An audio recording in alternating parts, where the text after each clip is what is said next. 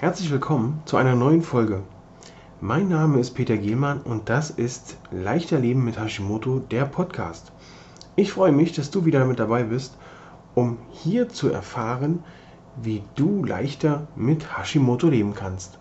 Und nun viel Spaß mit der neuen Folge.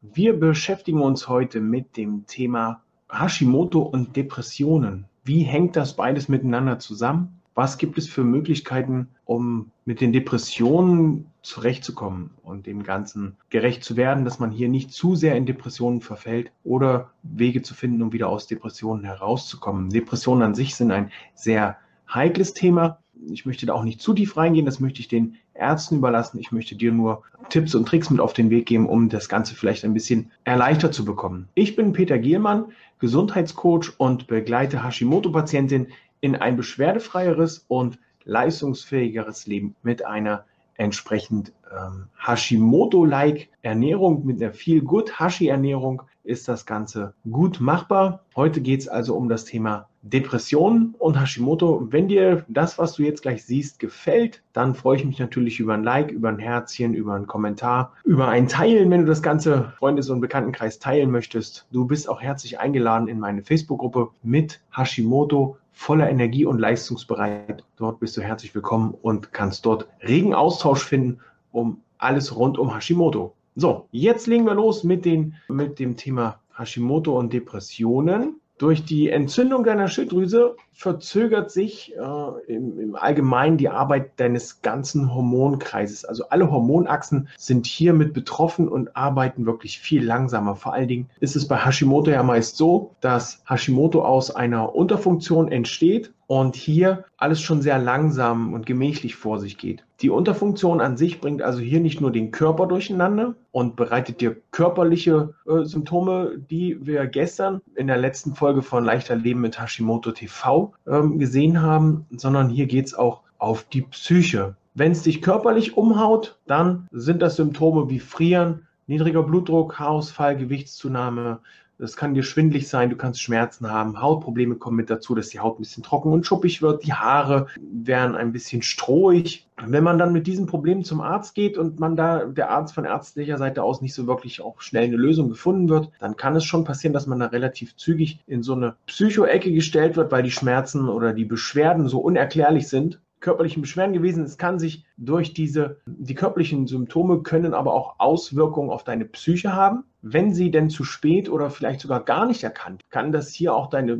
deine psychische Leidensfähigkeit in, in, in Mitleidenschaft ziehen, indem hier dann Panik, Angstattacken, Schlaflosigkeit, ähm, wenig bis keine Belastbarkeit zustande kommt. Du hast dein, dein Selbstwertgefühl sinkt so ein bisschen, weil auch dein Umfeld dich nicht so richtig wahrnimmt. Und das können also hier, ist hier ein kleiner Auszug aus den psychischen Symptomen. Gehst du nun zum Arzt damit, kann es, wie ich eben schon sagte, schon schnell passieren, dass der Doc dich in so eine Psychoecke schiebt und sagt, nee, das ist alles nicht ernst zu nehmen, ich finde ja nichts, da ist ja nichts. Und das Witzige ist, nee, witzig ist das eigentlich gar nicht mehr, auf den ersten Blick wenn er dein Hashimoto außen vor lässt, hat er gar nicht so Unrecht. Nun ist es wichtig, einen Arzt zu finden, der dich im Ganzen sieht, der auch deine Beschwerden und Krankheiten als Ganzes sieht und nicht nur das Symptom, Angst oder Antriebslosigkeit, sondern Ganze. Und dann mit dir gemeinsam an einer Lösung arbeitet. Das ist wirklich am allerwichtigsten, hier gemeinsam einen Weg zu finden, das Ganze auch mit dir zusammen wieder herzustellen.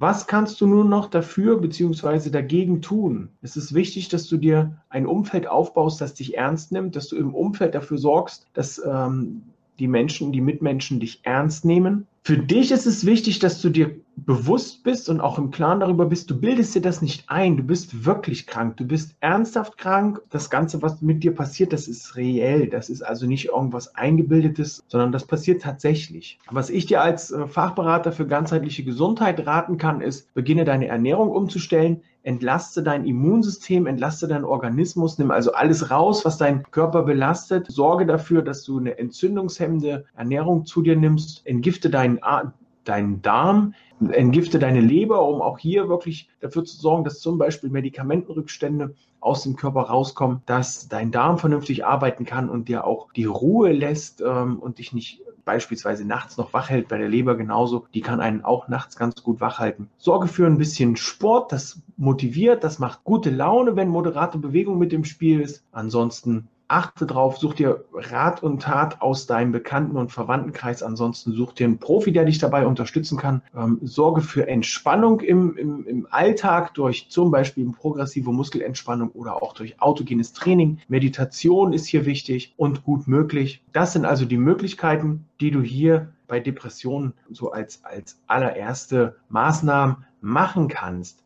Sollte das Ganze noch weitergehen, dann ist es natürlich auch wichtig, dir Tipps und Tricks vom Mediziner zu holen, da also deinen Hausarzt mit einzubinden oder den Spezialisten, der dann für dich in Frage kommt. Ich hoffe, ich konnte dir damit ein klein wenig einen, einen kurzen, knappen Blick in das Thema Hashimoto und Depressionen gewähren. Ich freue mich auf dich. Bis zum nächsten Mal. Ein Thema für das nächste Mal ist Hashimoto und der Nebel im Kopf.